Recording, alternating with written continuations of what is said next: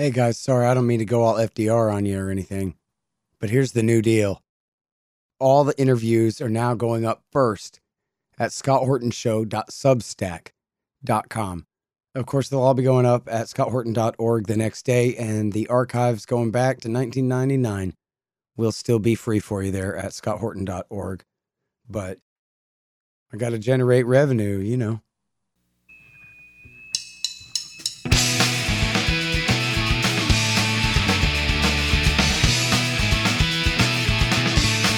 All right, y'all, welcome to the Scott Horton Show.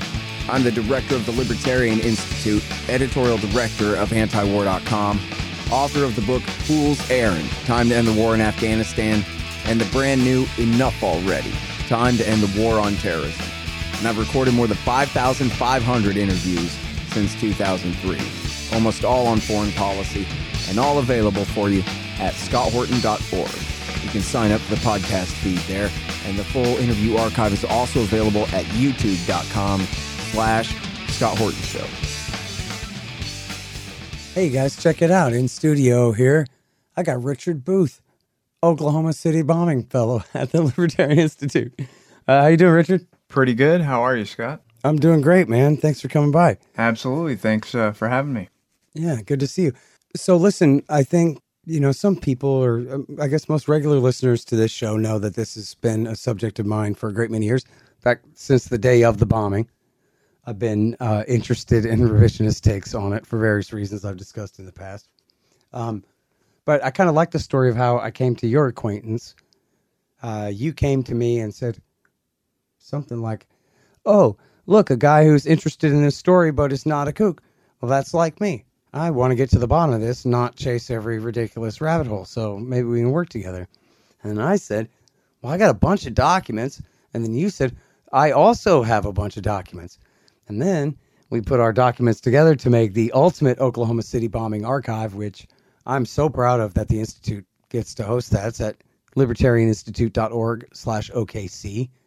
And it is the mother lode for researchers in terms of primary documents and all the best journalism about it too. And, I know that you've been hard at work on a book for a long time now. And I know that also there's kind of a new generation of Oklahoma City bombing researchers who now seem to be kind of joining you in your work. So maybe talk a little bit first about that archive and how you got interested in this story in the first place, and how it was that you were able to come across even more documents than me. By the time that we put this thing together, you have really just uncovered the motherlode of everything here, triple what Mother Jones had ever had when they did their great study of this. So, just start with, how you got into this, and then maybe we'll talk a bit about some of your new friends and some of the work you guys have been doing lately. Definitely. So I got into the bombing because when it happened, I was in high school and I was following it in the newspaper. And I saw the sketches of John Doe 1 and 2 in the newspaper, and I was curious as to who those people might be. And I was reading about it in the paper and reading closely about this John Doe 2 person, as McVeigh was identified within a couple of days of the bombing. And this John Doe 2 was not identified. And I didn't like that very much. And not too long after the bombing, in June of 1995, the FBI came out and said, "John Doe 2 does not exist." Now, bear in mind, when the FBI came out and said that, I had already read the accounts of at least a half a dozen witnesses, which was in the newspaper, nationwide, Associated Press. And I'd read all of these witnesses who saw John Doe number 2 with Tim McVeigh at various moments, including at the scene of the crime and in the days before. So I knew he existed, and I also knew that our government does not have a very good track record of telling the truth. And so in June of 1995, it kind of occurred to me that I was being lied to about the Oklahoma City bombing. And since that time, I've just been really obsessed by it. And around that time, and then by 97 and 98, I was reading J.D. Cash's articles online. I was following that. Where there's a mailing list called the John Doe Times. And I was reading that that published J.D.'s work and any other clippings from around the country. So I was just consuming everything I could about the case, including, you know, William Jasper with The New American, and was more just a person who was reading about it. And then it was later in 2012 when Roger Charles came out with his book, Oklahoma City, What the Investigation Missed and Why It Still Matters, that I read it and saw just, my God, there's so much more here that I was not aware of. That rekindled my interest. And I thought, at the same time, there are some things that I know about this that I believe are missing from Roger's book. And so what I decided to do was reach out to people who had written about the case, Roger, try to reach out to Mark Hamm, who wrote In Bad Company about the Aryan Republican Army in 2001. And so long story short, between 2012 and 2016, I started networking, and I was introduced to Roger Charles by Wendy Painting, who wrote an excellent book called Aberration in the Heartland of the Real. I actually met, became friends with her before her book came out, and she introduced me to Roger. And I also contacted Mark Hamm via email. And so ultimately, I'm networking with these people, telling them I have an interest in this, I'm starting to write about it, and I'd like to gather more materials on the case. If there's anything that you guys have, I'd love to, you know, take a look at it. And Roger is a guy who, he mentored people, and that was even noted in his obituary. Sadly, he passed away in February of this year. And we actually had become very good friends between the time I met him and the time he died. And we actually were working together on a number of different things. And so Roger shared with me a great deal of the documents that he obtained when he was a member of the defense team. So he was on McVeigh's defense team. He shared all these documents with me. Wendy Painting also shared with me a great deal of material. And so through my own research efforts, where I archived thousands of news reports on the bombing and put them in consecutive order, I coupled that with the documents that people had sent me and with FOIA releases, and found myself in a situation in about 2017 where I had a huge collection of material, and I thought I would love for other students to be able to have this material for themselves if they were starting a journey or even wanted to write a paper. And when I planned to do that, it was around the same time I also was listening on YouTube to different anything I could find that was on the case. And what I noticed was you had done a number of episodes and interviews on this case, interviewing Roger, interviewing J.D. Cash. And what I really liked about it is that in the interviews, you'd go into it, and I could tell you knew the subject matter. You'd read about it. You knew what the host or the guest was talking about. And that was impressive to me, because a lot of times you have these hosts and they bring somebody on, and they really don't know anything about it, whereas you were asking good questions. And also you were not just buying every BS story that came along. And so that's why I initially reached out to you. I said, hey, I've got all this material. I've got all these documents, and I'm trying to put them online. My site, it was hacked within, say, 2 or 3 months of putting it online. Somebody got in there and deleted all the PDFs and disabled the login, all of that. And you were like, hey, I'll put them on the Institute. I said, you know, this is the perfect person to do it. They don't have any kind of agenda. He's got a good head on his shoulders. So yeah, I'm all for it. And putting everything online and making it available to people was a project that Roger and Jesse Trentadue both supported. And I forgot to mention this, but Trentadue also is a person who provided me with a great deal of documents. Mm-hmm.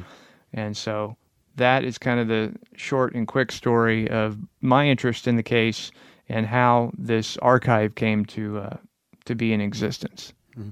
All right. So now, for people who are too young or just weren't paying attention at the time, or this and that, this subject is new to you.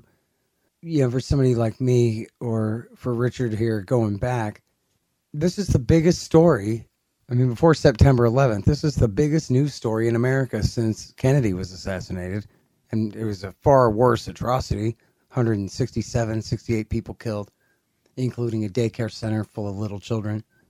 It was the worst crime since Second Wounded Knee, or worse than that. And then they didn't hold a single hearing on it. And then Mike Wallace said, well, the FBI says there is no John Doe 2. And then that was it. Except that the alternative media that Richard was talking about there, J.D. Cash and William Jasper and others, they were reporting that just wasn't right. And never have two narratives been so different. And the thing is, you know what? As long as you mention the book here, I have it here. I like to always point this out because, you know, this is Roger Charles and Andrew Gumbel wrote this book. And, you know, I give them credit. As you said, this is not complete. I know Roger wanted there to be more in this than ended up being in it. And maybe he kind of held a grudge against Gumbel for, you know, being a little, editing a little more heavily than he would have.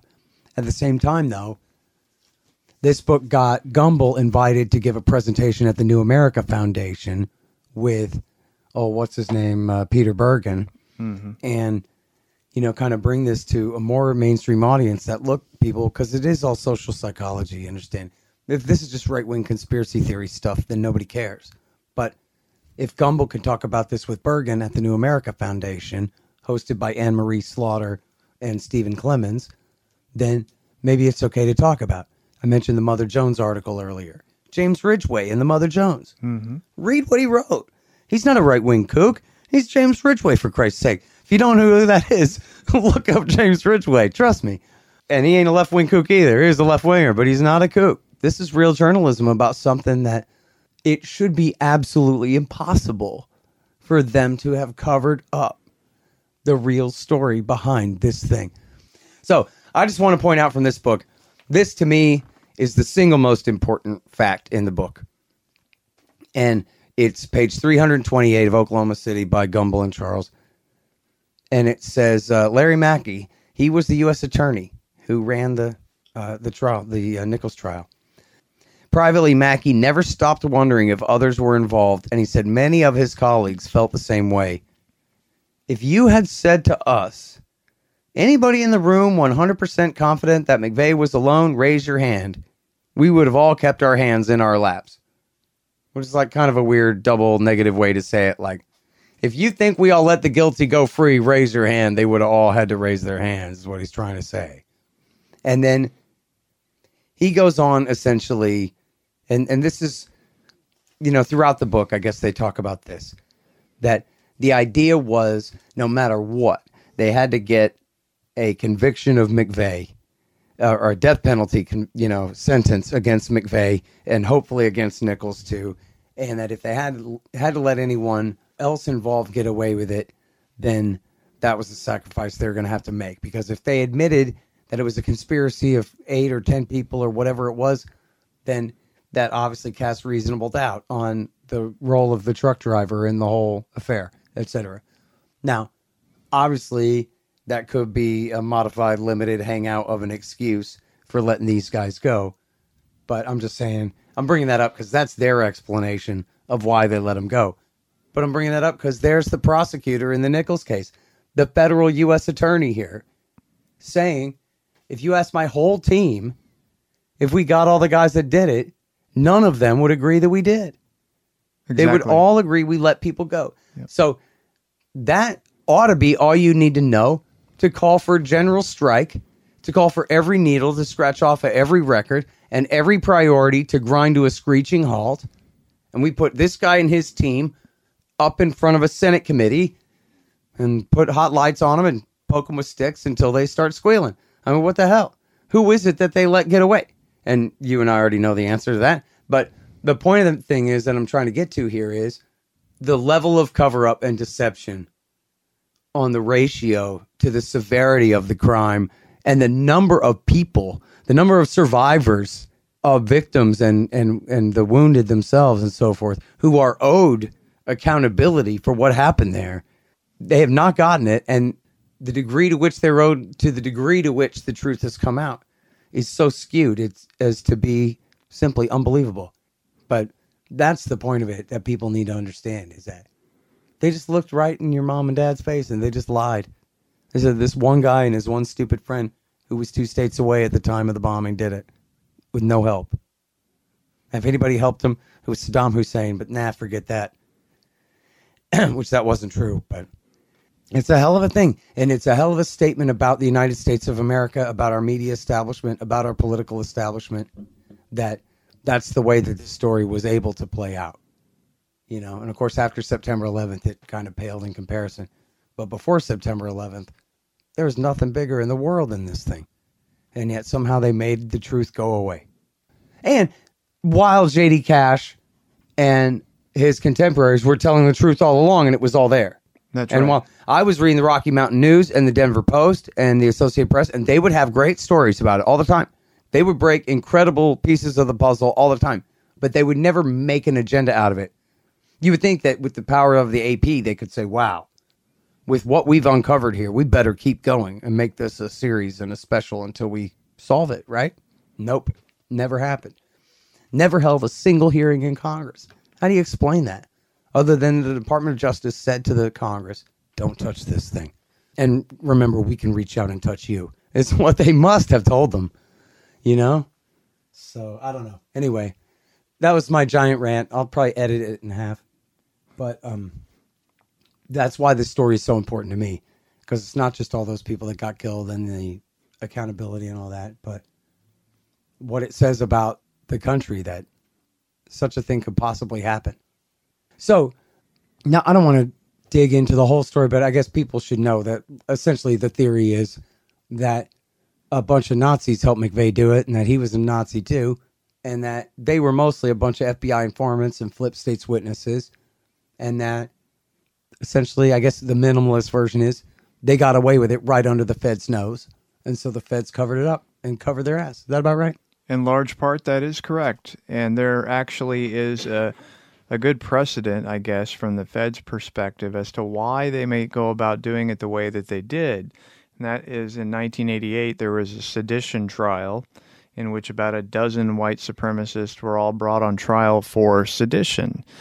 And what happened here is they were all acquitted, every last one of them. And the reason for that is it was said that the Feds did not prove their case that every one of the people that was there was guilty. And so what you have is there was some level of risk aversion with the Department of Justice, where if in the Oklahoma City bombing, say you've got at least 6 people involved and you have rock solid evidence on one of them, maybe 2 of them, but your evidence for the others is not rock solid. You know, for example, as a detective or a researcher or investigator, you know they did it. You have the circumstantial evidence, but maybe you can't prove the case. Well, if that were to happen, it would create a problem where potentially McVeigh maybe wouldn't get the death penalty, because then the case can be made, like you mentioned earlier, that perhaps he was just driving a truck. He was a foot soldier. Maybe he wasn't the primary person. You understand? So there was a precedent, and there was major risk aversion. What happened is they decided, I think, at some point that we're going to limit this to just McVeigh and Nichols, because we know for a fact that we can convict them successfully, and we also know for a fact that Timothy McVeigh is willing to take the fall, and the reason for that is he wants his so-called Aryan brothers to be able to continue the fight. And so in his mind, if he can make himself a martyr to the movement and allow his compatriots to escape, well, that's just perfect. He thinks he's winning here. He thinks, okay. Yeah, of course, he gets to take what he considers the credit, and then he gets to protect them. So in his mind, you know, he's double the hero. I remember the morning that they executed him, the TV lady, I may even have this audio clip somewhere. I'll try to check while we're talking. The lady says, oh, yeah, it's so strange that his head was all the way shaved down to the skin. Yeah. What's that about? Yeah. I wonder if that's meaningful in any way, huh? Well, okay, let's talk about this. I interviewed a guy who, you know who it is, even though it's a pseudonym. I don't know if the interview, I guess, hasn't posted as of this recording, but it will soon. It's a guy named Boltzmann Booty, and he wrote this article all about the role of Roger Moore, not the actor that played James Bond, in bankrolling the Oklahoma City bombing. This has always been very suspicious to me. If J.D. ever did a deep dive on it, I don't think I ever read that one. Yeah, J.D. he didn't do a deep dive on Roger Moore, and he did write about how Moore was suspicious and that it seemed obviously like the robbery that occurred, Moore was in on it, and Moore and McVeigh were buddies, but he didn't really do a deep enough dive into Roger Moore's background. And Roger Charles did do a little bit more in his book that you had read from a moment ago, and there are some very good details about Roger Moore in the endnotes in that book. And Boltzmann Booty, a friend of mine who actually, he discovered our archive on the Institute, and he went in there and he started reading all the documents, and he pulled out all of the documents relating to Roger Moore.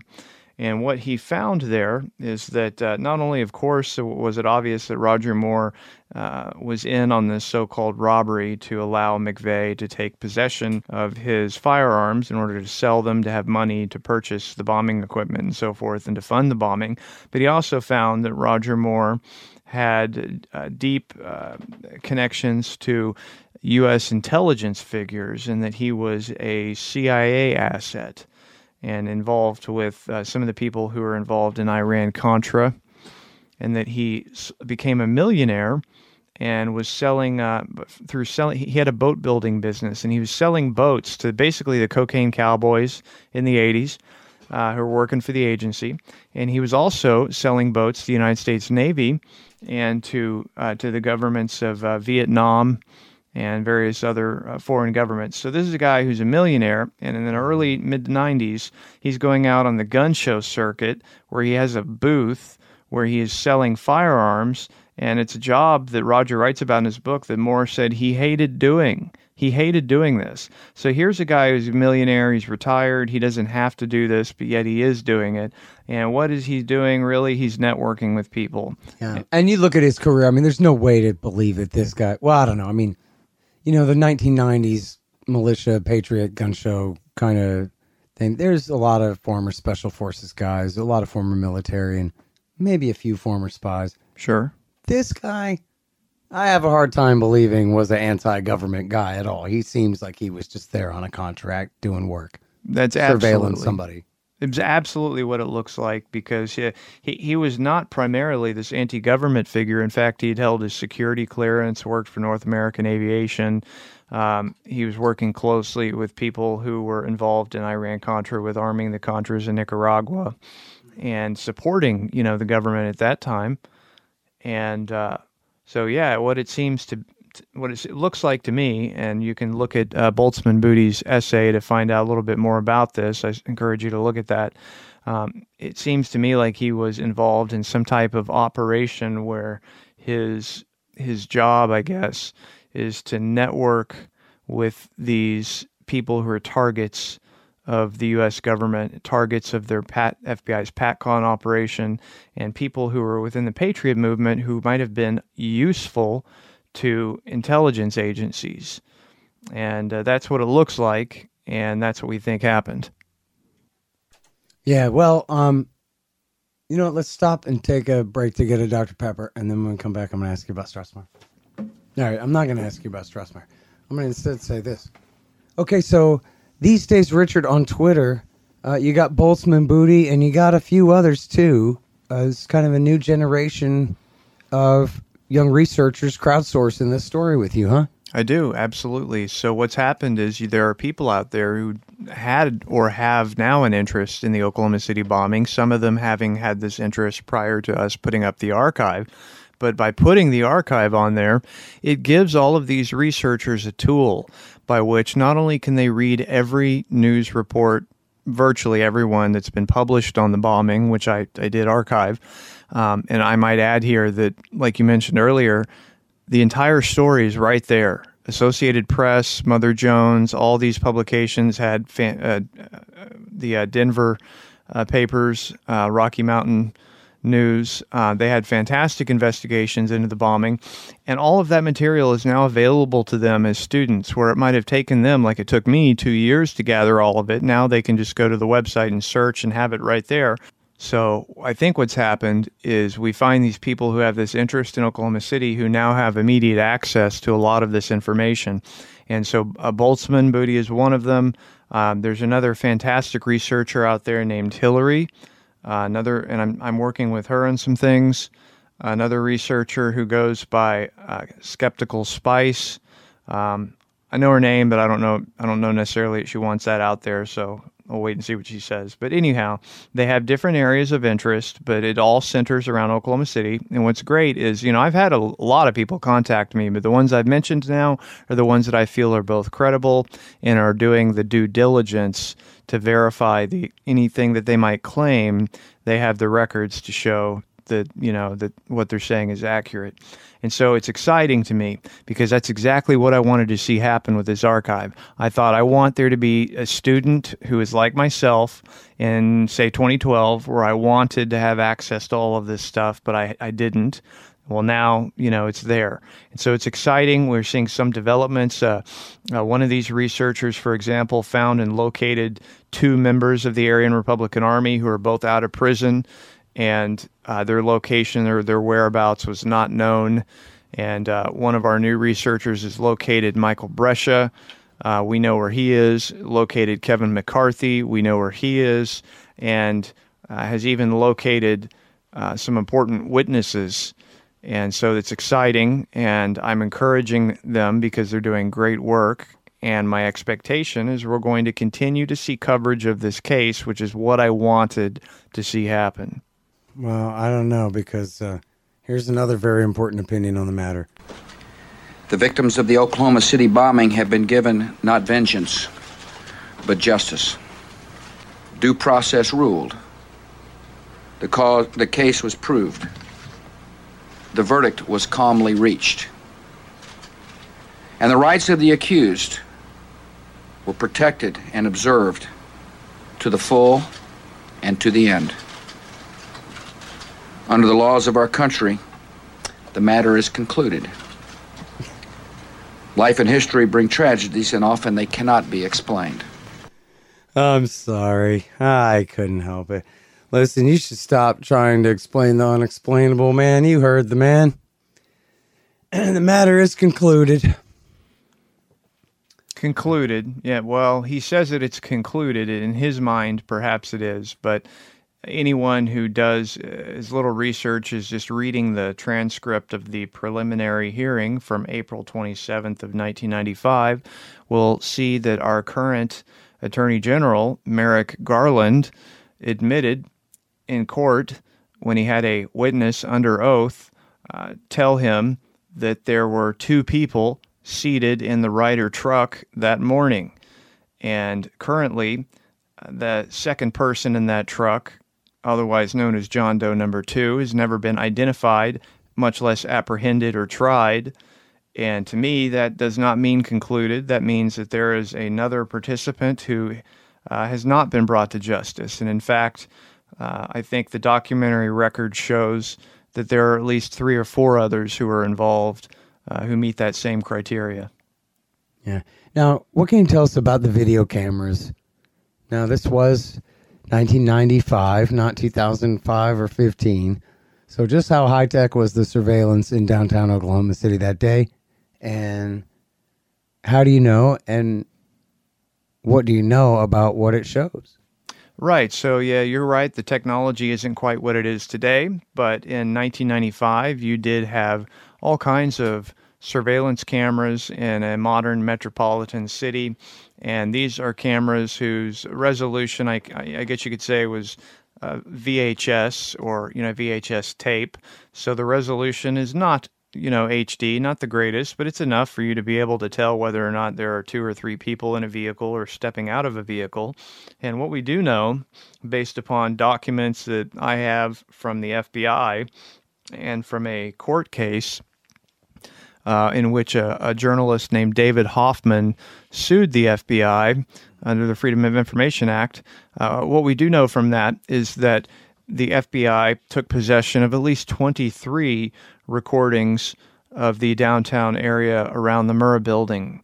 They had at least 23 recordings of it and that general area. We also know from an FBI document that an FBI agent named Pamela Matson went through all of the FBI's recordings of the bombing and her job was to denote which of those recordings were deemed positive in terms of evidentiary value.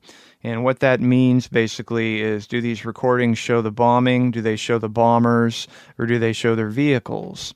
And she noted in her report that at least 3 of the recordings were positive in terms of evidentiary value.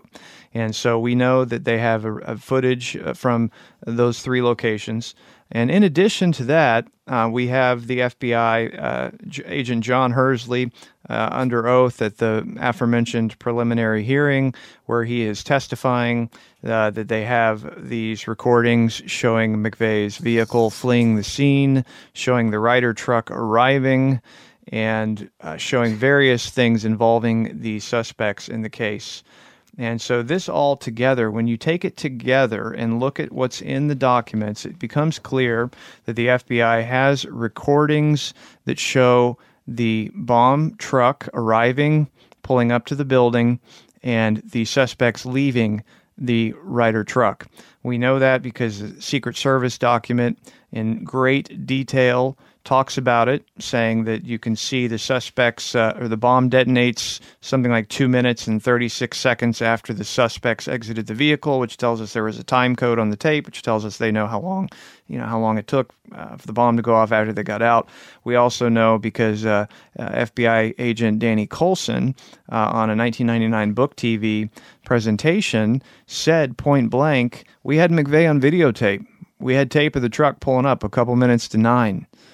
And so when you, like I said, when you take all this stuff together and look at it, it is obvious that the FBI has, or had at least, I presume they probably destroyed it by now, but they had videotape that showed the Ryder truck and showed 2 people getting out of it. They have videotape, we know from newspaper articles, that show McVeigh's vehicle fleeing the crime scene. We also have videotape that shows a second vehicle connected to the bombing fleeing the crime scene. And I wrote an essay about this, which I encourage people to read, called Surveillance Tapes Show Oklahoma City Bombing. And that was republished on the Libertarian Institute. You can also read it in Garrison Magazine, and I've got it up on my Medium page. So we know point blank that this here would be primary evidence that we should have seen presented in discovery in the McVeigh trial. And it's interesting to me that it did not appear. And one thing that I think about when I think about that is that in that preliminary hearing, whenever those videotapes were mentioned, Merrick Garland, he very enthusiastically objected, and his objections were overruled. And as a result, his witness had to confirm under oath that they did possess these videotapes. Yeah, hang on just one second. Hey, y'all, the audiobook of my book, Enough Already, Time to End the War on Terrorism, is finally done. Yes, of course, read by me. It's available at Audible, Amazon, Apple Books, and soon on Google Play and whatever other options there are out there. It's my history of America's war on terrorism from 1979 through today. Give it a listen and see if you agree. It's time to just come home. Enough already. Time to End the War on Terrorism, the audiobook. Hey guys, I've had a lot of great webmasters over the years, but the team at expanddesigns.com have by far been the most competent and reliable. Harley Abbott and his team have made great sites for the show and the Institute, and they keep them running well, suggesting and making improvements all along. Make a deal with expanddesigns.com for your new business or news site. They will take care of you. Use the promo code SCOTT and save $500. That's expanddesigns.com. Man, I wish I was in school so I could drop out and sign up for Tom Woods' Liberty Classroom instead. Tom has done such a great job on putting together a classical curriculum for everyone from junior high schoolers on up through the postgraduate level. And it's all very reasonably priced. Just make sure you click through from the link in the right margin at scotthorton.org. Tom Woods' Liberty Classroom. Real history, real economics, real education. Okay, a couple things. First of all, people might remember just before McVeigh's execution, it was actually delayed for about 6 weeks because some FBI agents came forward and spoke to Dan Rather and said, "We did work on this case that we know has not been turned over to the defense here." And they said, "Oh man, well, that's a no-no." So they went and turned over a bunch of stuff. But then I interviewed one of those FBI agents myself, Rick Ojeda, and he said that the work that he did on the case, which was specifically in regards to the neo-Nazis out of Elohim City, that it still was never turned over to the defense, even after the big disclosure of boxes full before McVeigh was executed. So whatever, other evidence wasn't turned over, at least those accusations are believable, because here's out of the mouth of an FBI agent himself to me that he had done work that he knows was never turned over. So that's certainly believable there. And then I wanted to ask you about, I know you've told me this before, but I don't remember anymore, Richard. And I have the audio here, but I don't want to play the whole thing because I think it's too long. But it's the audio from NBC Channel 4, Jayna Davis, who she was the vessel for a lot of kooky stuff from the AEI crowd who tried to pin this on Saddam and Osama and all this stuff. But she did have this report about, with extensive quotes of people who claim to have seen the video of McVeigh and his co-conspirator getting out of the truck. And there was something about the LA Times had the story, or the LA Times tried to buy the story or some kind of thing. But the role of the Los Angeles Times, because she's just talking to someone who's seen it, but the role of the LA Times always made me wonder, and I had always looked deeply at the LA Times website and search, and I never could find any reference to it there. But I wonder if you can help me straighten that out, because it seems like if they had a reporter who had ever written that, look, I've seen this tape, or I have sources and whatever, any part of that story that they could confirm from that angle would be really great. Yeah, absolutely. So I know what you're talking about, and I did get the LA Times article, an article that was produced based upon that reporting. And what that was is in the fall of 1995, October 28th of 95, the Associated Press ran a story, and that story cited law enforcement sources close to the investigation who said that they have videotape that shows the Ryder truck and that you can see two people in the Ryder truck. That ran nationwide. It was Associated Press, so you saw that in pretty much every major paper in the country. So that's the fall of 95. At the same time, the LA Times publishes a report that kind of reports on that information, and they also have, the LA Times has a source. Now, they don't identify the source. Similarly, they say it's a law enforcement source who is talking to them about the fact that the FBI has a videotape taken from, I want to say, 5th and Harvey, which is just right down the street. If you pinpoint it on a map, it's the Regency Towers apartment building. And this source confirms to the LA Times that from that camera, you can see where the Ryder truck pulls up to the building. And now the article in itself seems almost like a limited hangout in some respects, or maybe they just didn't want to go too far, but it doesn't implicitly state you see two people get out of the truck. Rather, it tells you that the video camera was in a position where it would show the delivery of the truck. Now, what happened with Jayna Davis is she spoke to people at the LA Times who are working on that story, and the sources who spoke to the LA Times, including perhaps some of the reporters of the LA Times, spoke to her. And her news station was willing to go into more detail. And you're absolutely correct that this KFOR news channel with Jayna Davis, with their newscaster Brad Edwards, and I believe a gentleman named Kevin Ogle, did a fantastic report where not only did they discuss exactly what appears on the videotape, but they showed kind of a reenactment, and they show, basically that the sources had told them, just as they told the LA Times, and just would be shown on that same videotape, was that the Ryder truck pulled up, that two suspects exited the vehicle, of course, one McVeigh, the driver, and a passenger who goes around to the rear of the truck for a moment, and then they both walk away. And this kind of matches up, indeed, with what Danny Colson said, where he said, point blank, we had videotape of the truck pulling up. It also dovetails with what the Secret Service wrote, where they say they have a videotape that shows the bomb exploding so many minutes after the suspects exit the truck. Now, what's interesting here is that around that exact same time, I'm going to say 2 days within the October 28th Associated Press report, you have FBI documents, which I have. And we have the LA Times story in our archive? We do. Great. Absolutely. Absolutely. And here I'm sitting on the thing right under my nose. Go ahead. You know, it's not that impressive, Scott, because like I said, they don't say what's on the tape. They just make it clear that there was a tape there, and they tell you what it would have recorded, which is a weird way to go about it. And it seems almost as if Jayna Davis's editors were willing to publish the full details, and maybe someone at the LA Times is pressured. Yeah, maybe, right, like the LA Times editors were being much more stingy with the information, but the reporters went ahead and spilled their guts to her. Exactly. Yeah, I think that sounds right. And look, I'll tell you what, so the audio, we have all the audio clips are available in the archive. Yeah. But I guess I'll just go ahead and splice that audio in right here. And the details are chilling. We'll also focus on surveillance cameras, cameras that caught the bombing on tape, and maybe the men behind the bombing. The news channel has new information tonight that there's a chance surveillance tapes could be the smoking gun evidence. Now, we asked candid questions in a rare face-to-face meeting with ATF officials close to the investigation. We learned that video collected from downtown businesses the morning of April 19th may someday be played before a jury. Officials won't say who or what exactly is on the tape. However, numerous sources have confirmed the tapes exist and that they reveal more than one bomber. So what evidence are they asking for? They're asking for video taken from the rider trucks from the Rigi Towers. Well, Kevin, it's a question we've all been asking. We've been asking that question since we first broke the story that surveillance cameras aimed at the federal building could have captured all those involved on tape.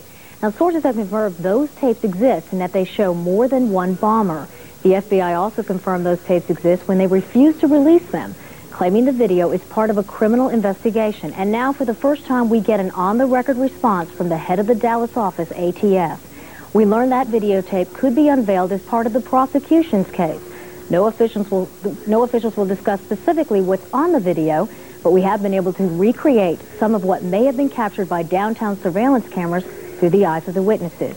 Now, you're looking at a computer recreation of the final movements of the Ryder truck, according to the people who crossed its path at 5th and Harvey, moments before the explosion. Tonight at 10, the witnesses will detail their memories of how they believe the suspects carried out the crime and made their getaway. Now, all these accounts share a common and unsettling similarity. The witnesses say they saw several accomplices, including the infamous John Doe number 2. ATF officials tell us the elusive John Doe is still part of this case, but will not comment any further. However, they did tell us that there's a lot about this case we don't know yet, information you can't find in the indictments against Timothy McVeigh, Terry Nichols, and Michael Fortier. It was just hours after the bombing when the news channel first told you about the possibility that surveillance cameras may have captured the explosion and the killers on tape. Our sources and sources for the LA Times describe what's actually on those tapes. The information shows some huge surprises, the biggest that it may have been John Doe number 2, not Timothy McVeigh, who detonated the bomb. Brad Edwards has the latest on the investigation in this exclusive News Channel report. Our new information comes directly from a source that has seen parts of those surveillance tapes. It also comes from reports now in the Los Angeles Times. But perhaps the biggest surprise is contained in the News Channel's own information.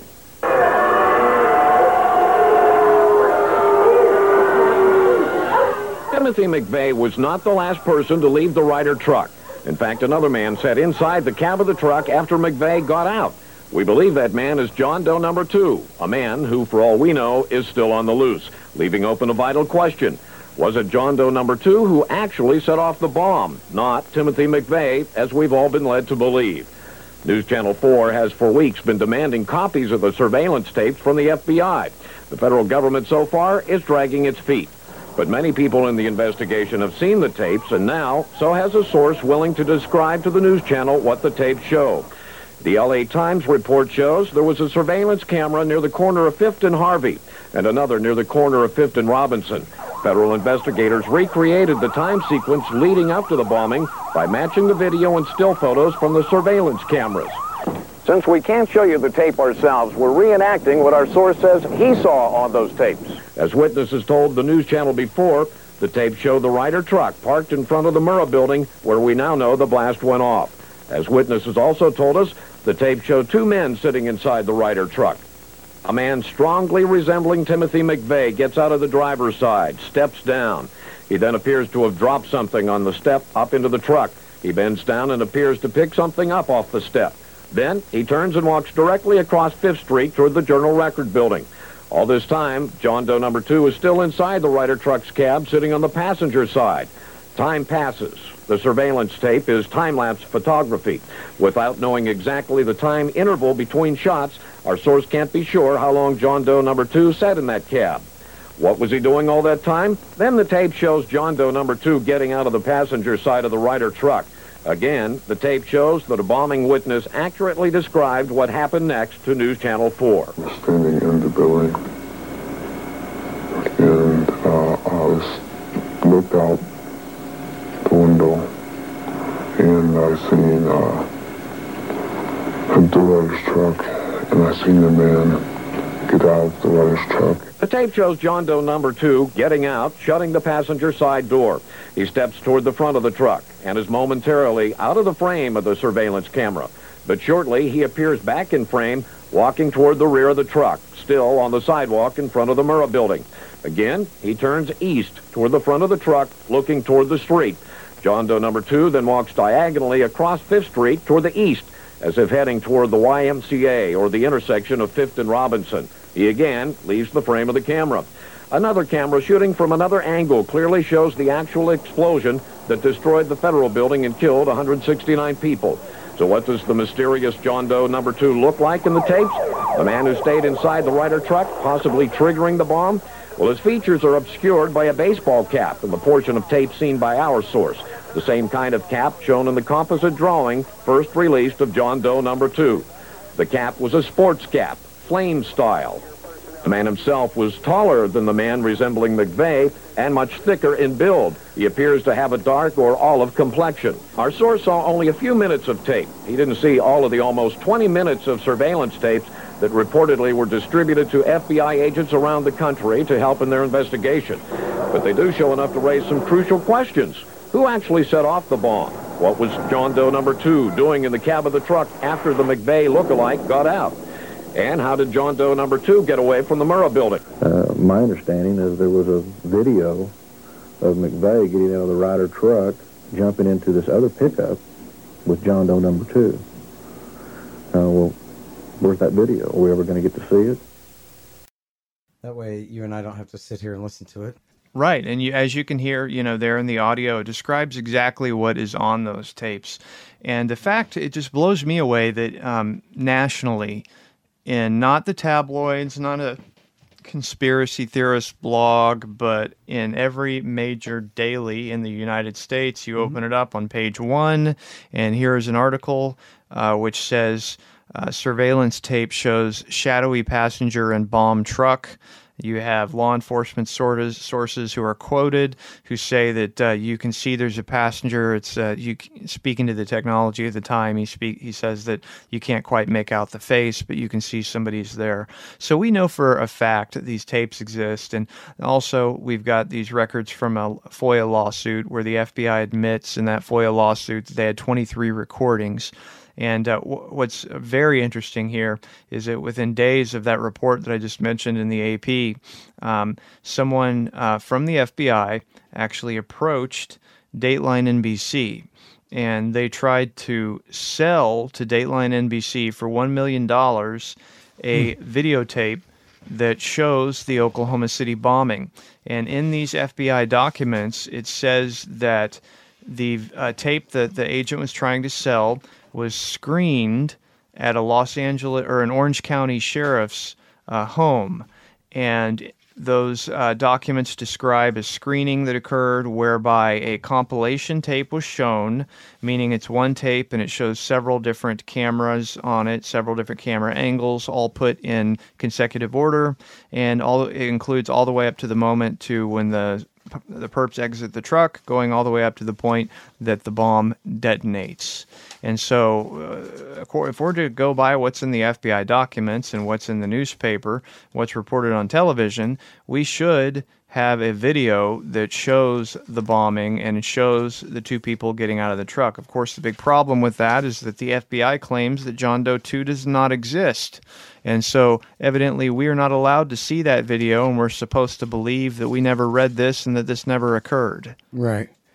Well, Horton busts out his trapper keeper From fourth grade, that's got my Oklahoma City bombing. There's some stuff about Terry Yiki. Yeah. FBI whistleblower ridicules crime lab. That would be all about our friend, what's his name? Whitehurst. Fred Whitehurst, yeah. Oklahoma bombing investigators removed from FBI crime lab. See, they just made up that whole 4,800-pound thing. Oh, yeah. They had a receipt. In fact, I have from the audio. Yeah, everybody can check the audio. It's in the archive. The day it happened, they go, well, the cops are telling us that there was a car bomb parked outside with as much as 1,200 pounds of explosives. That's right, 1,200 pounds of explosives. And then a little while later, they go, we're being told now, we're being updated, and the cops are telling us that bomb may have been as much as 2,400 pounds. That's right, a 2,400-pound bomb. Exactly double. And then a few hours later, whatever it was, 4,800 pounds. Yeah, we think the bomb was 4,800 pounds. They decided that day. They later said that the receipt at McVeigh's house with Nichols' fingerprint on it, or Nichols' house with McVeigh's fingerprint on it, was for 4,800 pounds of explosives. And then that's how they know. And then Whitehurst said that no, so-called super Dave Williams at the FBI crime lab just lied and just made this stuff up, had a piece of plywood and claimed to have found ammonium nitrate crystals in it just because that's what they needed to find. And they didn't really, they were essentially just making it up. Yeah, nothing he did was scientific. What he would do... And think about how they did that day. It went from 1,200 to 2,400 to 4,800 on that first day. They're obviously just making that up. It's an estimate of some expert goes, well, I don't know, damage like that, I'd say it would have to be, I don't know, about 4,800. And then that just became the book of Mark, and you have to believe it or go to hell, What the hell is this, dude? It's exactly what happened. And hey, look, letter from Hoppy Heidelberg to Judge Russell. What the hell's going on here, Judge? You see what a treasure trove I got here? I'm sorry, go ahead. What were you saying about that? What they did is they would work backwards. They'd get a receipt, and what these idiot agents don't understand is that these people, or McVeigh and Nichols, they did multiple purchases of fertilizer, and so they'd find one receipt that says 1,200 pounds. That's how big the bomb was. Then they'd bumble along and find another receipt, and then they increase the size accordingly. What Whitehurst did is he said, look, I'm a scientist, okay? I've got a master's degree. I've got a PhD. This is how science works. You need to go and you need to get material from the bomb site. You need to analyze the material. You need to use science to figure out how big this bomb was. You don't find a receipt and then work backwards from that. And, of course, that's what Dave Williams did because he was incompetent and the Department of Justice. Well, it sounds like they must have just been lying about what the receipt even said. There's no way that the receipt said the same thing that they guessed the day of the bombing. Well, yeah, right? We have no way of knowing that, and they have no credibility to begin with. So, yeah.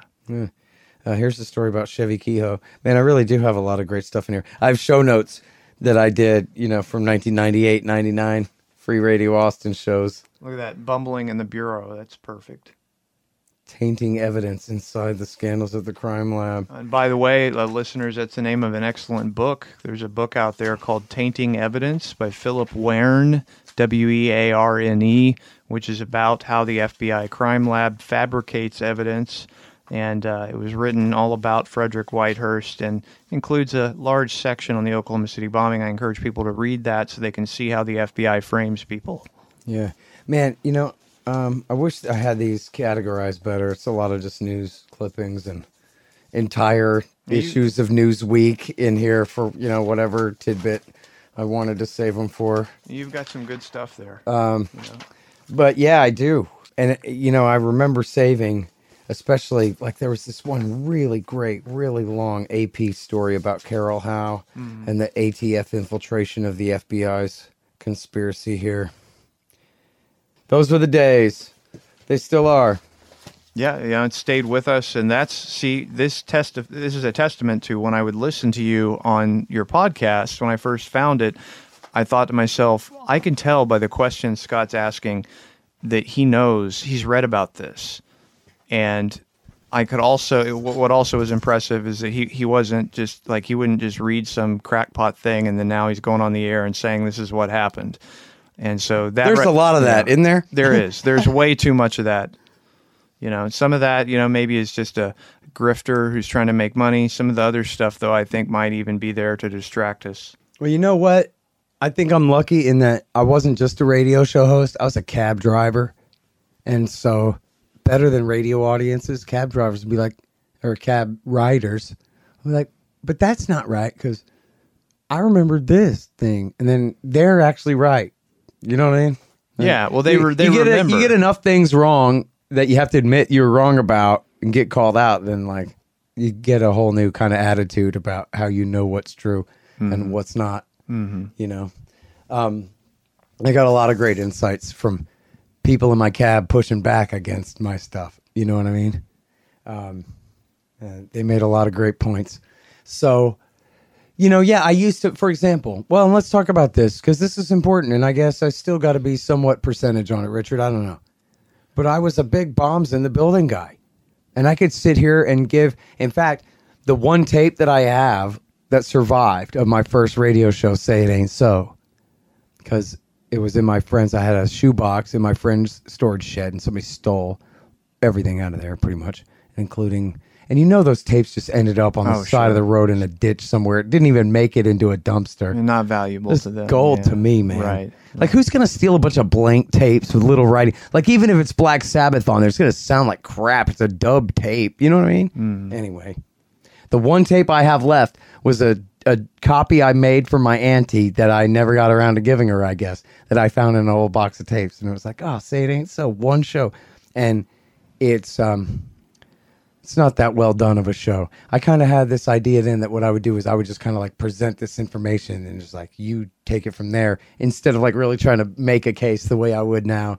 But anyway, so one of the things that I do though is I go through all this stuff about bombs in the building, and you have, first of all, that's what made me like this in the first place. The day the bombing happened, I was a senior in high school. I went to my pot dealer friend's house after school, and our mutual friend, who was a Vietnam veteran and who I already knew had been Marine Corps Force Recon in the Marines and, you know, was a serious warrior from Vietnam and had really been through some stuff over there.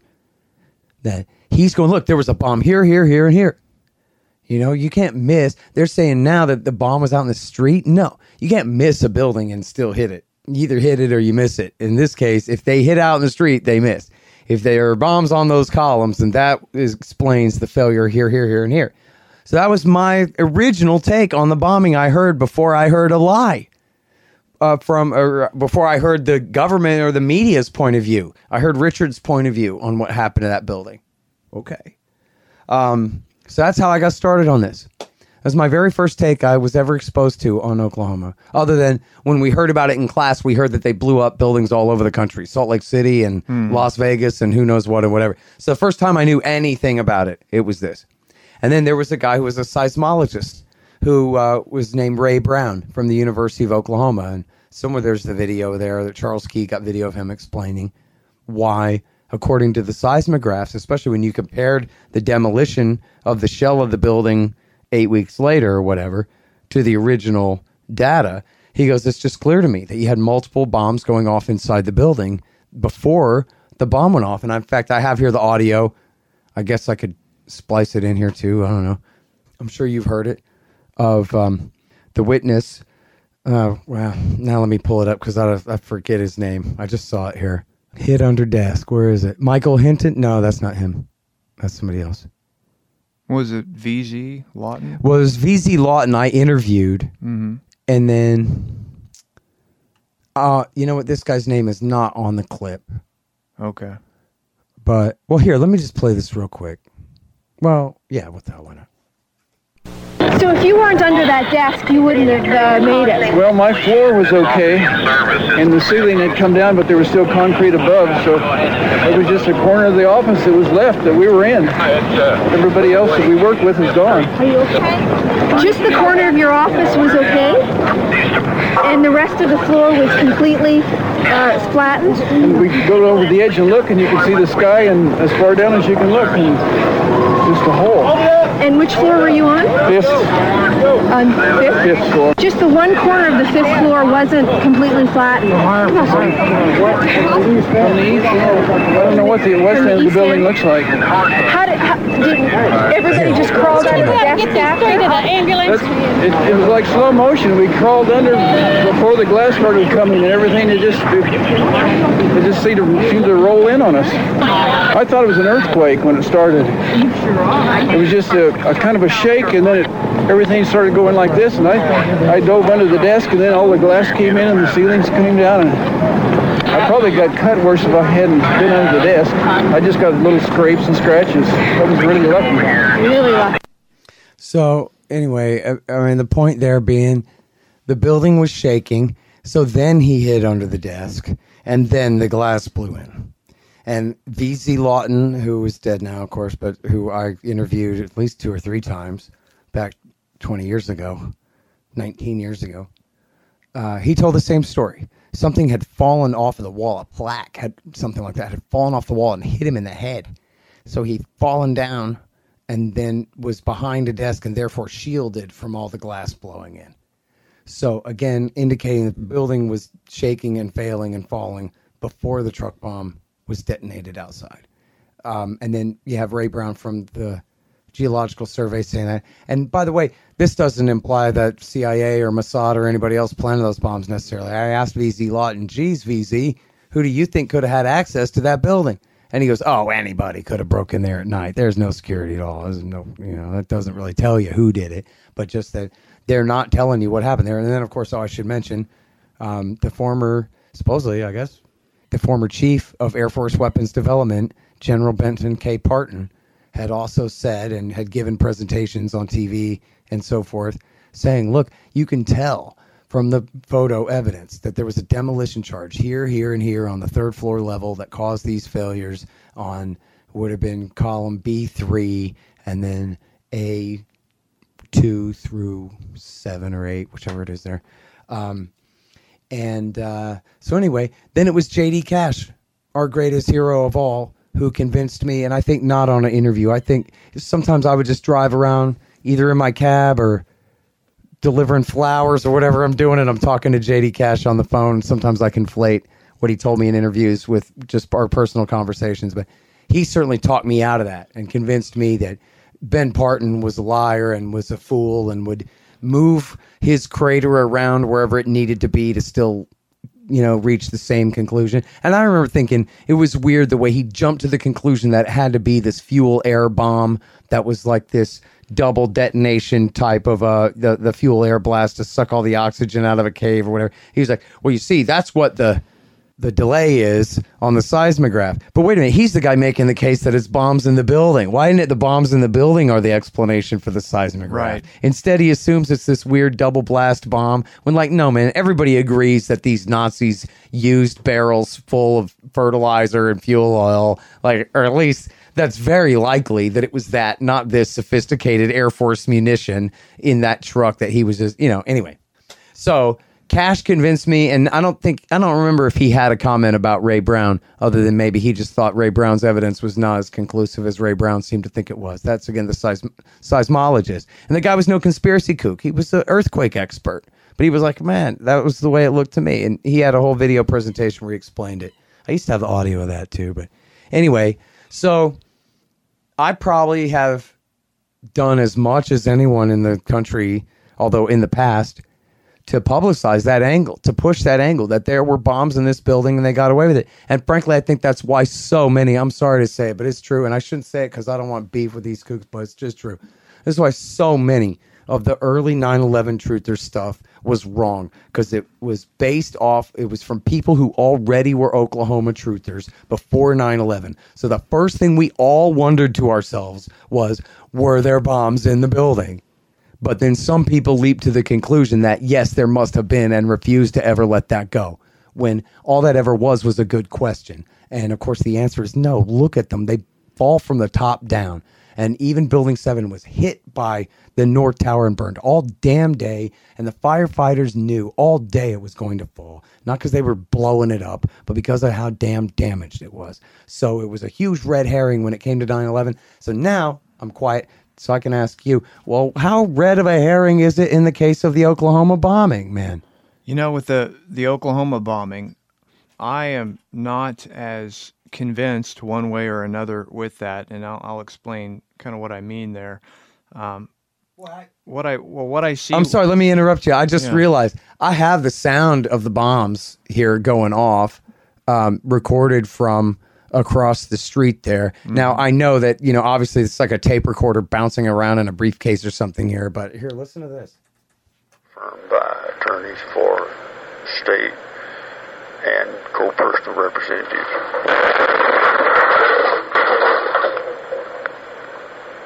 Oh, there's two different.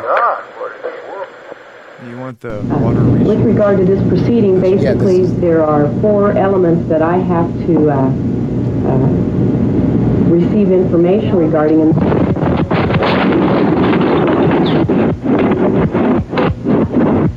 So a lot of that is just muffled this and that. But at the beginning, it does come sounding like 1, 2, 3, 4. It does. Everybody, look at an explosion. And within a second or so, you hear what sounds like another explosion. Of course, you could have echoes, that sort of thing. But what I tend to look at is the damage pattern on the building. And what I can see is an asymmetrical damage pattern. Although that can be explained, though, too, by the architecture of the building, because from the ground level up to the third floor, you have these much larger columns. Then at the third floor, you have this big truss that goes across, and then you have two columns for every one at the bottom there. Mm-hmm. So in other words, though, if you take out one or two of those bigger columns at the bottom with the truck, then it's not just collapsing that truss straight down, but it's all interconnected. So it would make sense that it could at least conceivably pull one column from the second row in with it as it's collapsing. You know what I mean? Since it's all being kind of pulled forward and down. Mm-hmm. Well, that certainly is conceivable, and what I do here is I like to I'll recognize my limitations here, right? I see myself as I'm not, you know, on the level of a structural engineer or an explosives expert, and what I typically say is I am agnostic on this because I'm not going to close my mind to the possibility that someone could have put explosives in the building. And I don't believe that you have to think it must have been the government who did it, because as V.Z. Lawton said, anybody could get in there. And I know that we have two witnesses who did see a group of three men in the Murrah parking garage about a week before the bombing who had what appears in their description to be plastic explosives. Now, of course, there could be a reasonable explanation for that as well. And so one thing, though, that I think happens with this particular issue... You say you got multiple witnesses on that? Yes, indeed. Because I only know of one that I don't like so much. Who's the other one? That's right. There's Jane Graham, and this is what kind of caused me to maybe change my opinion on her a little bit, is there's another lady who worked in the Murrah building named Ruth Schwab. And Wendy Painting interviewed Ruth Schwab. It was published in the Rock Creek Free Press in about 2008. And at the time when I first came on your show and talked about this, I was unaware of her. And I talked to Wendy about it, and I read the interview, and I thought, well, darn, you know, she said the same thing that Jane did. And then, my problem was Jane said 3 or 4 different things. Well, she said the same thing on her 96 affidavit and her 97 affidavit, and I also later got her FBI 302 report, and she said the same thing there. Where Jane Graham's story changed was in about 2010. She's brought on Alex Jones, and what I think happened is I believe she was influenced by Alex Jones and all of the truthers who I think were bombarding her with facts about Andy Strassmeier, and she did change her story. And she did say that one of the people she saw in that garage was Andy Strassmeier, and I do not believe that. I look at what she said to the FBI in her 302 report the week of the bombing and see that it's identical to what she said in her written affidavit from 96 and her video affidavit, and I tend to think that's probably the more accurate recollection because it was so close to when it happened. I think, I disagree. I think that the change was before 2010. It was around then. It was way after. It wasn't in the 90s. I don't think that's right, man. I remember You know, the one where she's sitting there, she has the porch clock on her coffee table. Yeah. And she's like got her kids with her. The 97 video affidavit. Yeah, like that thing was a mess. It was an absolute mess. And it did not mesh. And look, that's 13 years before 2010. And she had already was contradicting herself from previously there. Like there's the two cops who are walking away from the building on video somewhere. And she goes, "Oh, that's them. Those are the guys." And then later she's like, "No, it was a Middle Eastern guy," or I forgot now, yeah, whatever it was. But she changed up. She changed up like before the turn of the century. I was done with her before the turn of the century. Because I remember I was like trying to quote her. And so I was going through all the different sources. And this is when I still lived in Oak Hill. So this is in like the year 2000 at the latest. Mm-hmm. I'm going through all the different things that she had claimed. And I'm trying to come up with like a concrete list of things that she had said, and there was nothing concrete. It was like there wasn't a single quotable quote there that was useful, and certainly nothing that stood up next to what else she had already said. So forget 2010 and Prison Planet, man. She just couldn't, you know. And look, she's just some lady who works there. It's not like she's a professional witness to mass murder conspiracies who, you know, is supposed to remember what color pants everybody had everywhere she goes. Well, that's true. What I mean? Yeah. So I'm like, I don't mean to like belittle her or whatever, but I'm just saying I couldn't hang my hat on a word out of her mouth. Hey, man, you guys should all sign up for the Libertarian Institute's email list. Will Porter's been putting together this great newsletter every week. And all you got to do is go to the bottom of the page at libertarianinstitute.org and sign up there. It's real dang good. Hey, y'all, they've got great deals on weed at thehempspot.com. The Hemp Spot specializes in Delta-8 tetrahydrocannabinol instead of Delta-9, so they can send it straight to you anywhere in America. Recently, a friend moved and didn't have a guy in his new town, but then he heard about thehempspot.com on my show and was saved, figuratively and literally, because if you use the promo code SCOTT, you get 15% off every order and free shipping on any order over $100. Legal jams, bud, gummies, and the rest in your state. Thehempspot.com. Spell the THC. You guys, my friend Mike Swanson has written such a great revisionist take on the early history of the post-World War II national security state and military-industrial complex in the Truman, Eisenhower, and Kennedy years. It's called The War State. I have to say, it's the most convincing case I've read that Kennedy had truly decided to end the Cold War before he was killed. In any case, I know you'll love it. The War State by Mike Swanson. She was hard to follow. What I did is I took her 302 report, and from 95, I took her written affidavit, and I took her video affidavit, and I transcribed it. And I took all three of those and put them together. In my manuscript, I have a section on what she saw, and I denoted the basic facts and timelines from all three of those things. Mm-hmm. And I present them in the book to show, okay, these are the things that she said. And my recollection is that those lined up. Perhaps I'm wrong, and now I'm probably going to want to go revisit. I know, I want to go back and look too. I'll send it to you, and so you can look at it, because ever since hearing what Ruth Schwab said, I thought, well, now that's really interesting. But the point I want to make about this is that when you get into talking about whether or not there are bombs in the building, that causes a lot of people to get away from the fact of saying things like, well, it was published in the newspaper on October 28th, 1995, that there were two people in the goddamn truck.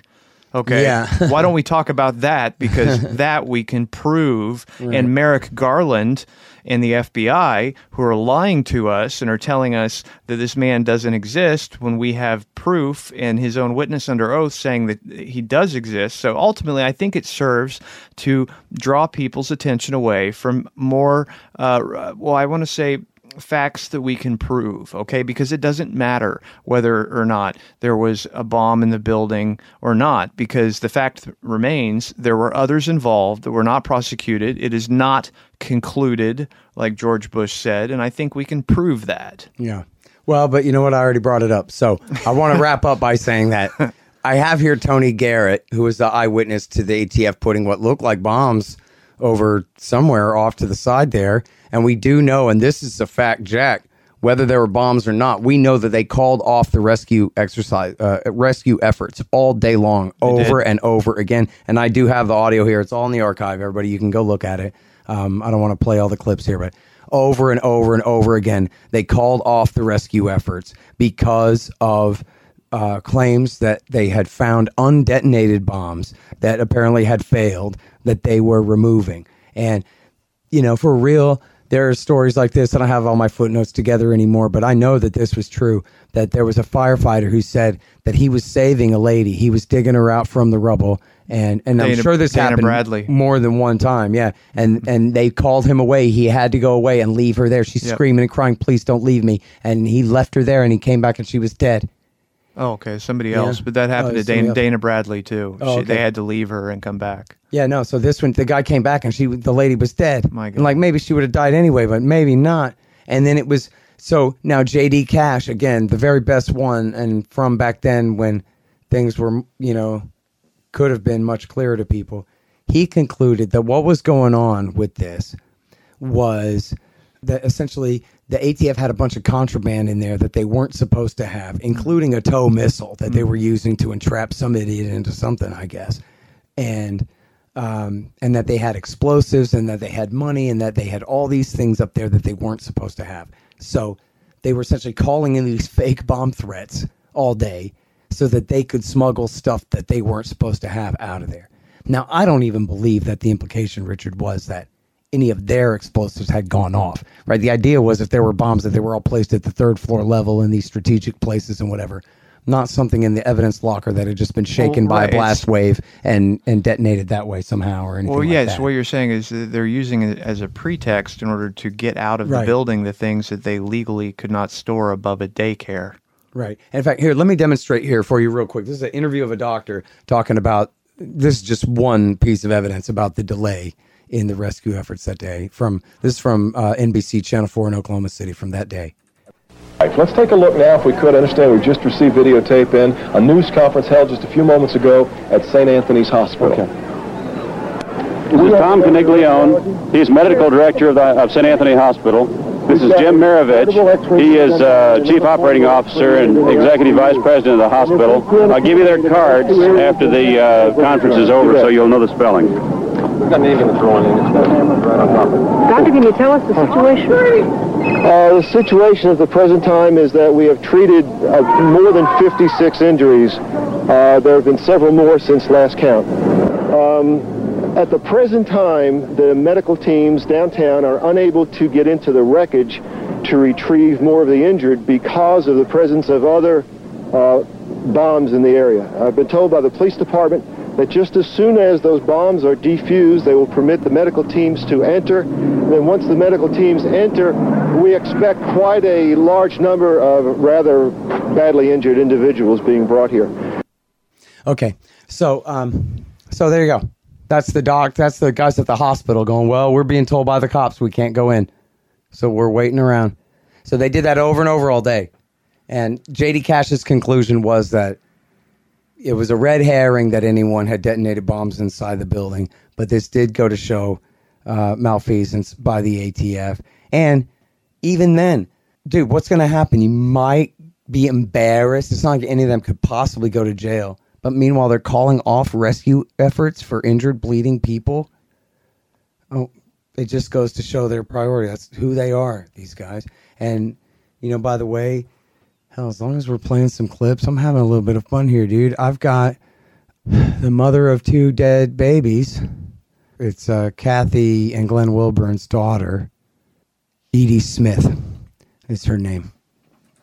We ask them simple questions and we can't get any answers, so it makes us that much more curious, you know? Where the hell were they? She's talking about the ATF, who had admitted that they were warned on their pagers not to go to work. Agents forewarned about a bomb in Oklahoma City. Did they know the Murrah building was a target? The ATF says no, absolutely not. But tonight in a story you'll see only on the news channel, you're about to hear otherwise from people who were at the Murrah building that morning.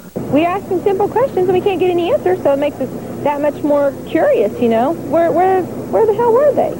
The news channel did ask for a private meeting with ATF officials to discuss the credibility of these witness reports, but the ATF refused, saying they had no more to say on the subject. What he told him is that he thought that they had received a tip that morning of the bomb.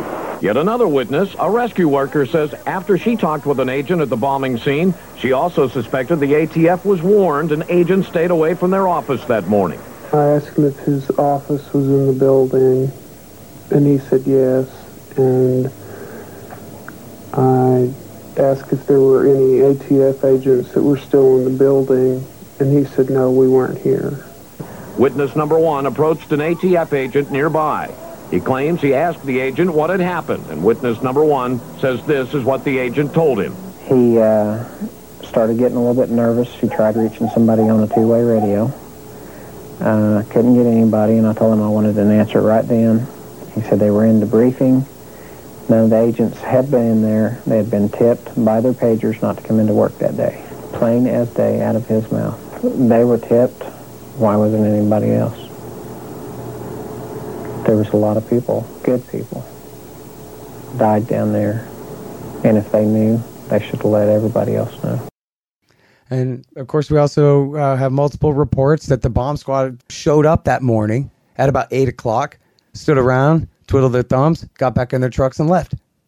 That's right. And then the Ryder truck pulled up at 9.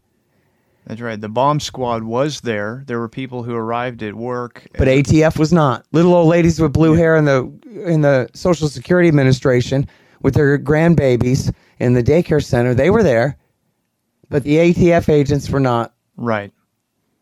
It goes to show their priorities, where if you have these agents who know, okay, they're not going to be there, and also they're going to stop rescue efforts and allow people to die so they can avert a minor public relations crisis. Right. Yeah. They're monsters. Yeah. All right. Well, yeah, people go, geez, Horton, why are you like this? Well, I got a couple of stories. This is one of them. I almost don't know where to go. There's so much to talk about still here without, like, you know, telling the whole story. I'm a little more interested in you, Richard, and in this kind of new movement to get to the bottom of this. Again, it's been 25 years. I mean, The Politics of Terror came out in what, 97, 98, had tons of great stuff. Mm-hmm. Let Them Eat OJ, I remember, was the last chapter of that great book. And of course, you know, Charles Key and J.D. and whatever happened to Charles Key? Does anybody know him anymore? Yeah, you know, he was the former state representative from Oklahoma who was brave on this.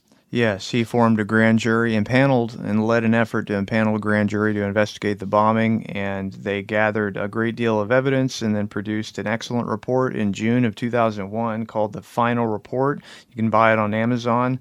Have it right here. That kind of was overshadowed, I guess, you know, by 9/11. That comes out in June, and, you know, 11 happens a few months later, so kind of missed there. But Key is, people see him he's on social media. I know Wendy's spoken to him. So he's still out there in Oklahoma, and, he still will talk to people, and he's a good guy. And with this new generation, it was just my hope, you know, because we're seeing that the people who were investigating it, David Hoffman died. Roger was getting up there in age, and Jesse Trentadue as well. We have Wendy Painting covering the case, but my number one concern was I don't want this to just go away. I don't want to be in a situation where I'm the only guy who's interested in it, who maybe is going to write about it.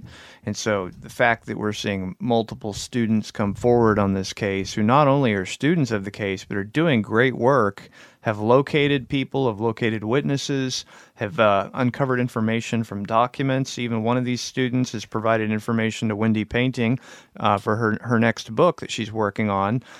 This particular person has an interest in one of her subjects, and I know that she has provided at least one citation to Wendy.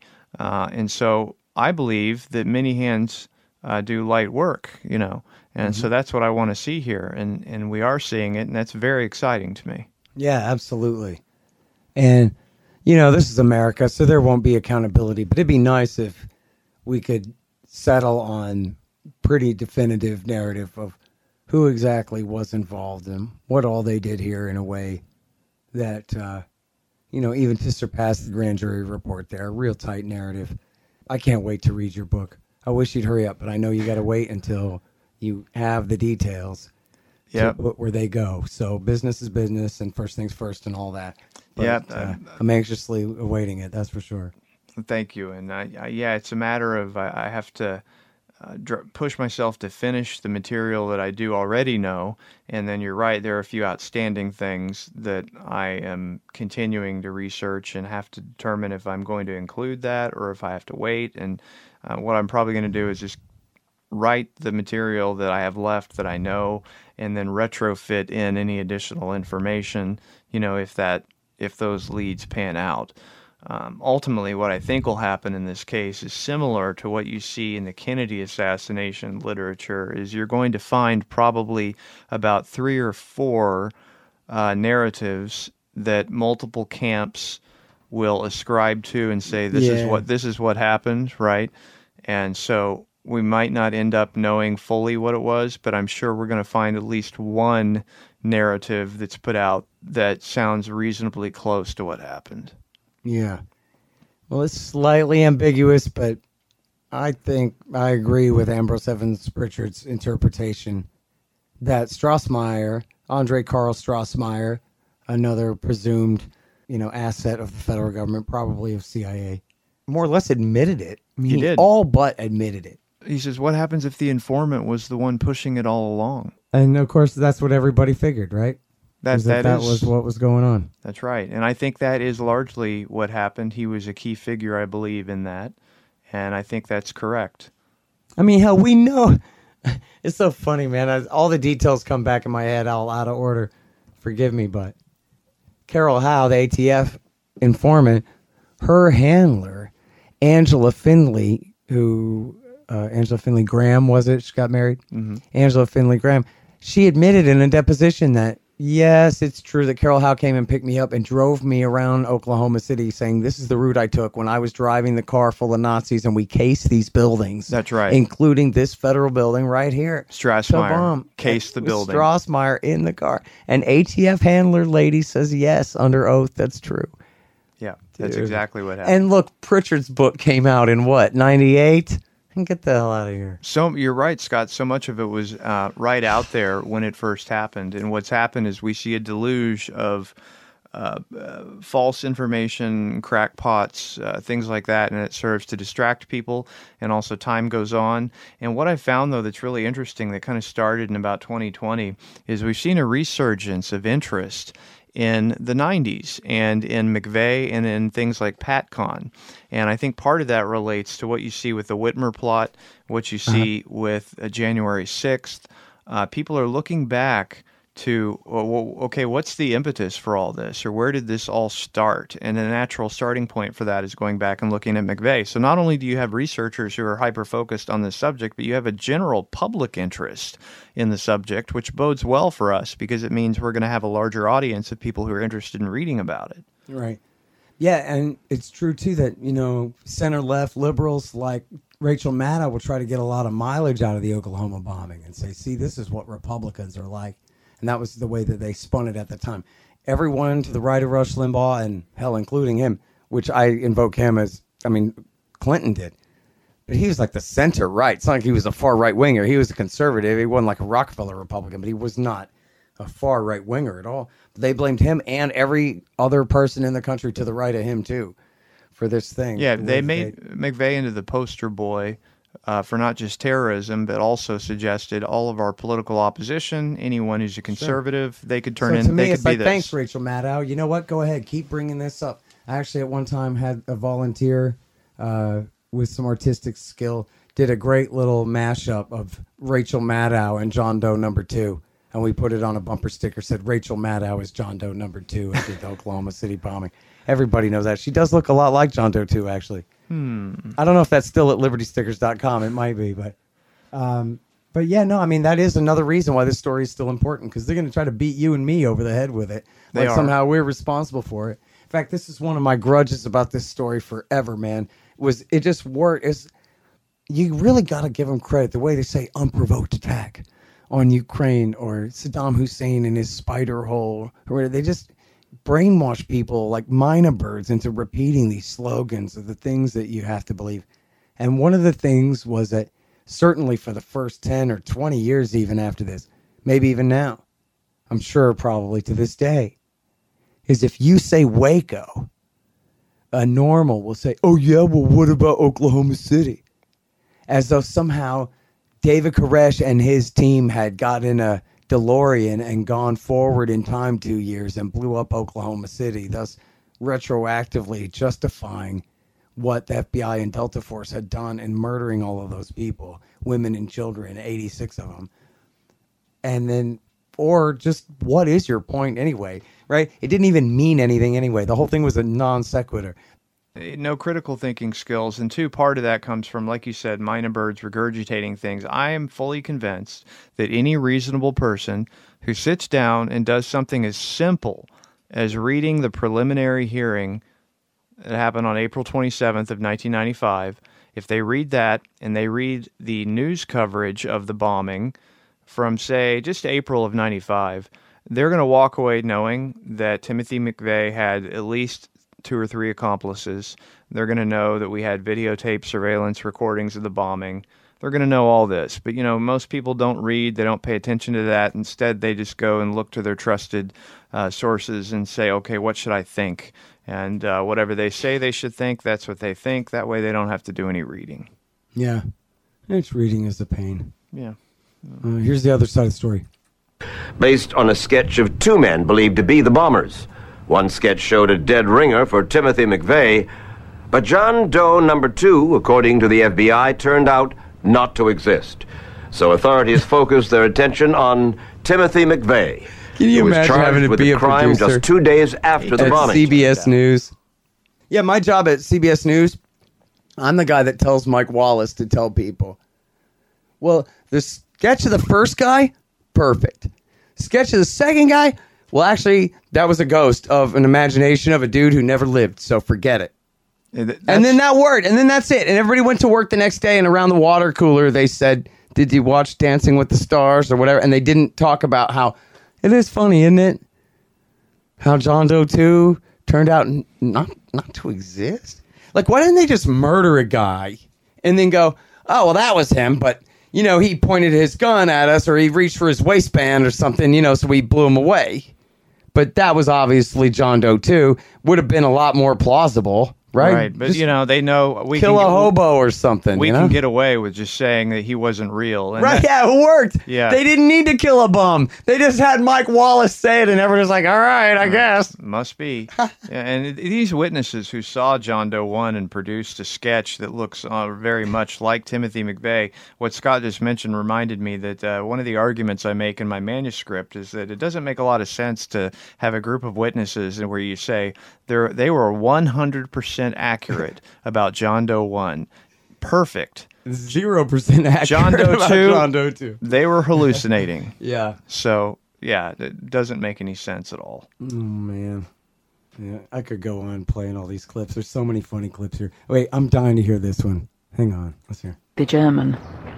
I launched into Tell Me What You Can about Andy Strassmeier.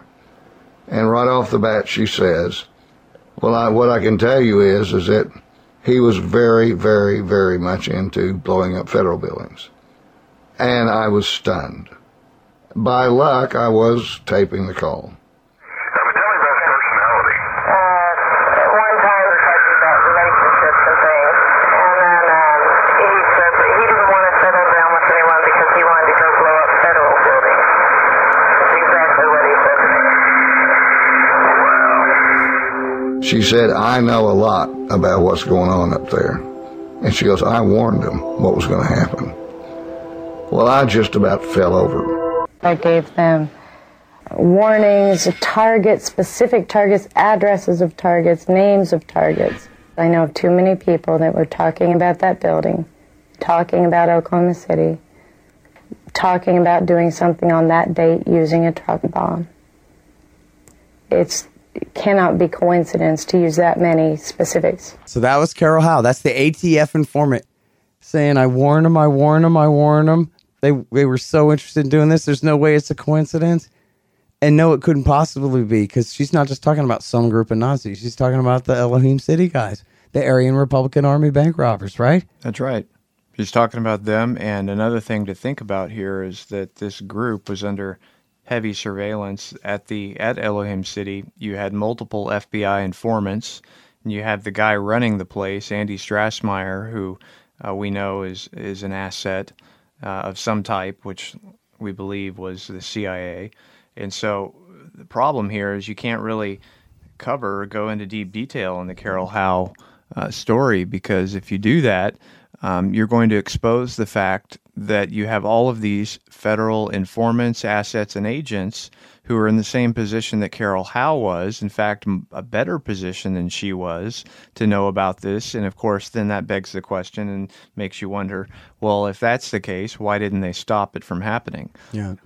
Well, I mean, there's a pretty reasonable explanation there, too. It's Bob Ricks was the spokesman for the FBI during Waco. Good luck, not going to hell for that, pal.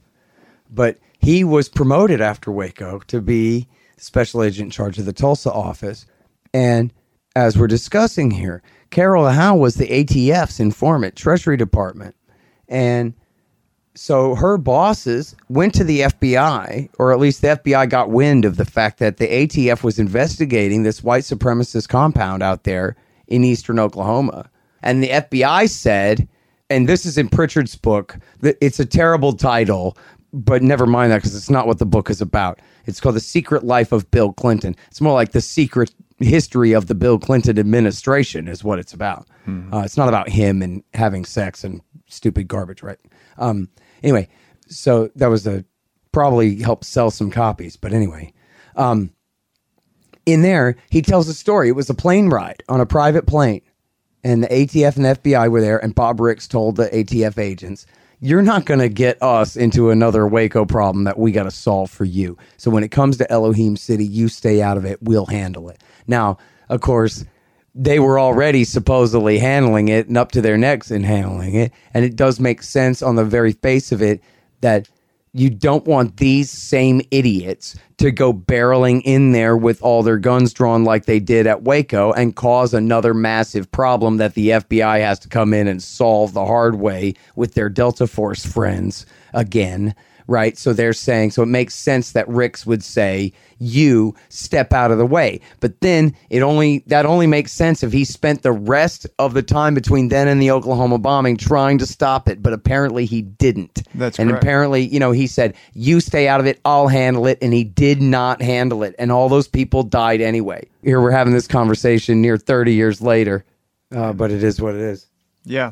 Yeah, and one of the big problems there, too, and what I think Bob Ricks is really upset about is ultimately you have the ATF who's starting to investigate not just Nazis, but the ATF is investigating federal agents who are undercover. Yeah. Right? And FBI Nazis. That's right. Yeah. And so he's worried that they're going to try and indict or, arrest someone who's a law enforcement asset, mm-hmm. And so in an interview recently that was done by Ken Silva interviewed Bob Ricks, and I got to hear part of that interview, and Ken asks him about Carol Howe. And you know what Bob Ricks said when Ken asked him, what about Carol Howe? Bob Ricks said, oh, she's crazy. Oh. That's all. She's crazy. Yeah, nice try. Yeah. Well, sorry, buddy. I've read the documents. She's past flying colors. With her handlers, that totally was seen as completely competent, very much effective, and was not in any way deemed crazy. But, when you're Bob Ricks, you can say things like that, just like, when you're Mike Wallace, you can say that John Doe 2 doesn't exist, and all rational thinking just goes out the window. What a world. I'm telling you. All right, listen, we're at about an hour and a half here. I got a little bit of editing to do, but that includes splicing some things in and making this even longer. So I want to let them go and make sure people do listen to this. And in fact, I'm glad that we're only kind of touching on a few different areas throughout this interview rather than really doing a deep dive on it, because then I hope that it's an incentive for people to go and not just read your writings, but to follow in your footsteps and dig through those archives It's all available for you, young researchers and old researchers, at libertarianinstitute.org/OKC. Thanks to and by way of the great Richard Booth here. So, yeah, man. I guess any parting words? You know, I would say pretty much the same thing you did, to just go out there and take a look at the archive, read the material. It's fascinating if you just sit down and read the first couple months' coverage, because what becomes evident to you is you say, my God, it's all right here. And that's why by June of 1995, when the FBI said John Doe 2 doesn't exist, I was so incredulous, because I had read for 3 months obvious, direct evidence of a conspiracy of at least 3 or 4 people. And now they're telling me it's not real. And I'm sorry, but I was born tonight, but I wasn't born last night. Yeah. You know? And I remember I was, like 18. I remember still the Texaco at Balcones Club Drive and 183. I remember standing there harassing all the people in line in the morning and going, are you guys buying this? Look at this. They're claiming that the second guy in the second mugshot isn't even a real person. And that, and now the witnesses who said so were just so terribly confused. And, you know, everybody's just trying to get to work in the morning. These are all workmen, you know. I guess I was too at the time, a work boy. And everybody's just trying to get their breakfast taco and their coffee and get out the door. But I'm like, wait a minute, guys, you got to admit this ain't right. You know, I've always been like this since I was a little kid. Sorry. But yeah, sorry. Just a little flash from the past there of like how obvious this was at the time. As you're saying, here we are. We're just a few weeks after the thing. You know, sit there and tell me the guy isn't even real. Come on. Yeah. When, you know, the sketch of John Doe 1, the guy might as well have had a photograph of McVeigh in his hand while he drew it. You know what I mean? That's how good it is. That's right. And some of these witnesses who looked at the John Doe 2 sketch, they said, my God, who drew this? It looks just like him. And so they were just as accurate with John Doe 2. Yeah, man. Yeah. All right. Anyway, what fun. And yeah, not really, only in the most horrible, ironic way. I know that there are people out there who are still hurting very badly from this thing and always will be. And that's why we keep doing this, because they deserve justice. They deserve the truth. And we were not given that by Merrick Garland and all these other people. And we're going to keep doing this because we deserve the truth. I'm from Oklahoma. I grew up in Tulsa, Oklahoma. I was obviously not a victim in any way. Didn't know anybody there, but it just as much was horrible for other Oklahomans as anyone else. And we all deserve to be told the truth and to not be lied to. And that's why we're going to keep looking into it. All right, you guys, that's the great Richard Booth. Read him at the Libertarian Institute. Check out that great archive. There's the sketches. That sure looks like McVeigh to me. I don't know what to say. But that John Doe 2, yeah, that sure looks like a hallucination. Just a ghost of an FBI, undercover FBI agent. Man. So there you go, folks. Dive in. Thank you, Richard. Thank you very much, Scott. The Scott Horton Show, Anti-War Radio, can be heard on KPFK 90.7 FM. in LA, APSradio.com, Antiwar.com, ScottHorton.org, and LibertarianInstitute.org.